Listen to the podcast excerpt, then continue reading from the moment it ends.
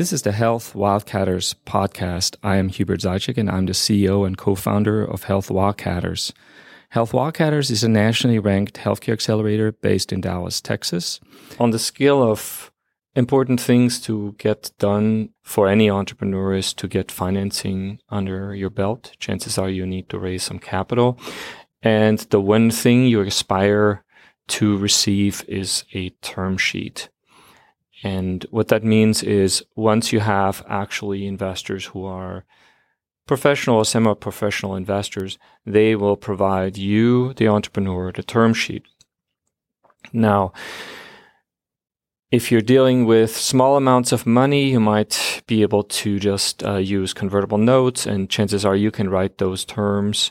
But once you're dealing with professionals, you will be receiving the term sheet from them, which is likely going to be a standard term sheet. And because they've done this many times, they know what they would like to have in those terms.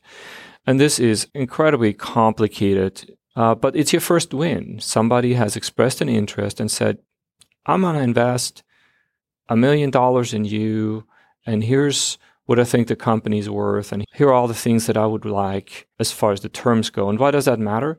Because it matters how many options you have. It matters what other investment rights the investor has. It matters whether they get a board seat or not. So there are many, many things that they have experienced over their investment careers, and so they know the type of things they want.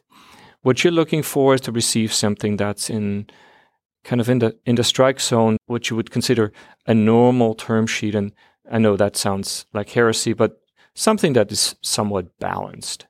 You will obviously huddle with your partners and your financial advisors and hopefully a, an experienced startup attorney to kind of figure out whether you want this or not. And I'm, I'm going on the assumption here that this is your first term sheet. Because uh, if, if it is not, then you would also have to take into account your previous investors. But it's a big deal. You're going uh, to scrutinize this term sheet, and you need to first and foremost understand what this even means. Because once you have signed the term sheet, you've agreed to the basic terms of the deal, and it's very difficult to backtrack from there.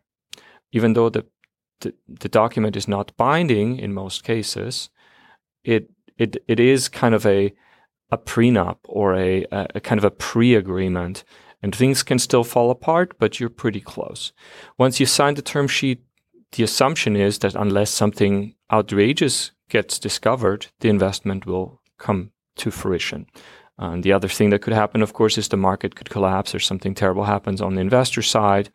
And those things do happen. I know of term sheets that fell apart because the investor passed away the day before it was supposed to be signed, or the stock market collapsed uh, two days before and the deal was off. But for the most part, it has to do with the investor finding out something about you that you didn't disclose.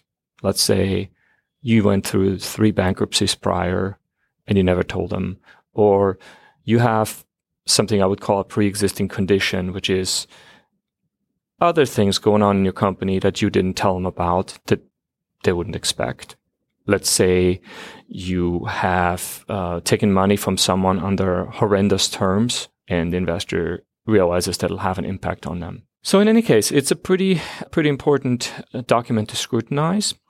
What should not happen is that you sign the term sheet and the investor does due diligence on you and everything checks out fine. And then a month later, they're saying, okay, well, now we're going to send you documents that reflect the terms in the term sheet, which is the actual document. And you turn around and say, oh, no, hold, uh, hold on, a, hold on a moment. Um, I don't like the terms. Okay, full stop right there. I mean, either you did or did not agree to those terms. If you change your mind later, something important would have had to happen with regards to the credibility of the investor. So you found out something terrible about them. Let's say they uh, turn out to be horrible people and they are devouring startups or they have shady practices, something substantial would have surfaced about the investor. But it's not acceptable to simply say, oh, no, now we're going to do it again. We're going to renegotiate the whole thing. And you have to understand that the investor most likely is going to walk because either you had a term sheet signed or not. But the odds are very low that the investor will still just forgive you and say, oh, well, they just changed their mind. and that the deal still goes through. So scrutinize that term sheet. You really need to be sure that that's the terms you can agree to. The stock purchase agreement that reflects these terms in the next step, it should be minor additional information that just fleshes out the language. Basically, the main terms you've agreed to, now you just need to agree to on how the language is written and how it all comes together. Often these term sheets have a exclusivity clause, which means, hey, Mr. Entrepreneur, I'm the uh, investor. I'm going to spend time and money on doing due diligence on your company. I don't want you to run around and talk to 10 other companies about the same deal. And so that's appropriate. they're spending time and money on you. If you're acting in good faith, you shouldn't be shopping for um, the same money elsewhere. In any case, that's it on term sheet. We can talk way more on this subject. But for starters, if you get one, time to negotiate which can be a back and forth for a while.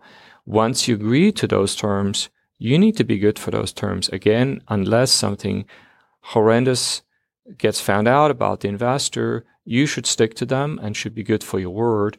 If you don't, you do so at your own peril. An investor will not forget that you reneged on a signed term sheet.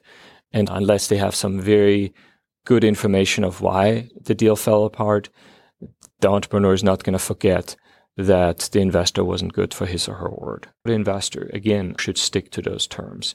So happy trails and good luck. Congratulations on your first term sheet received and all the best out there in entrepreneur land.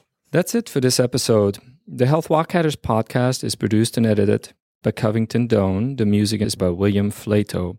Make sure you subscribe to the show on Apple Podcasts or your favorite podcast app. To learn more about Health Wildcatters, you can follow us on Facebook, LinkedIn, Twitter, or visit the website at healthwildcatters.com.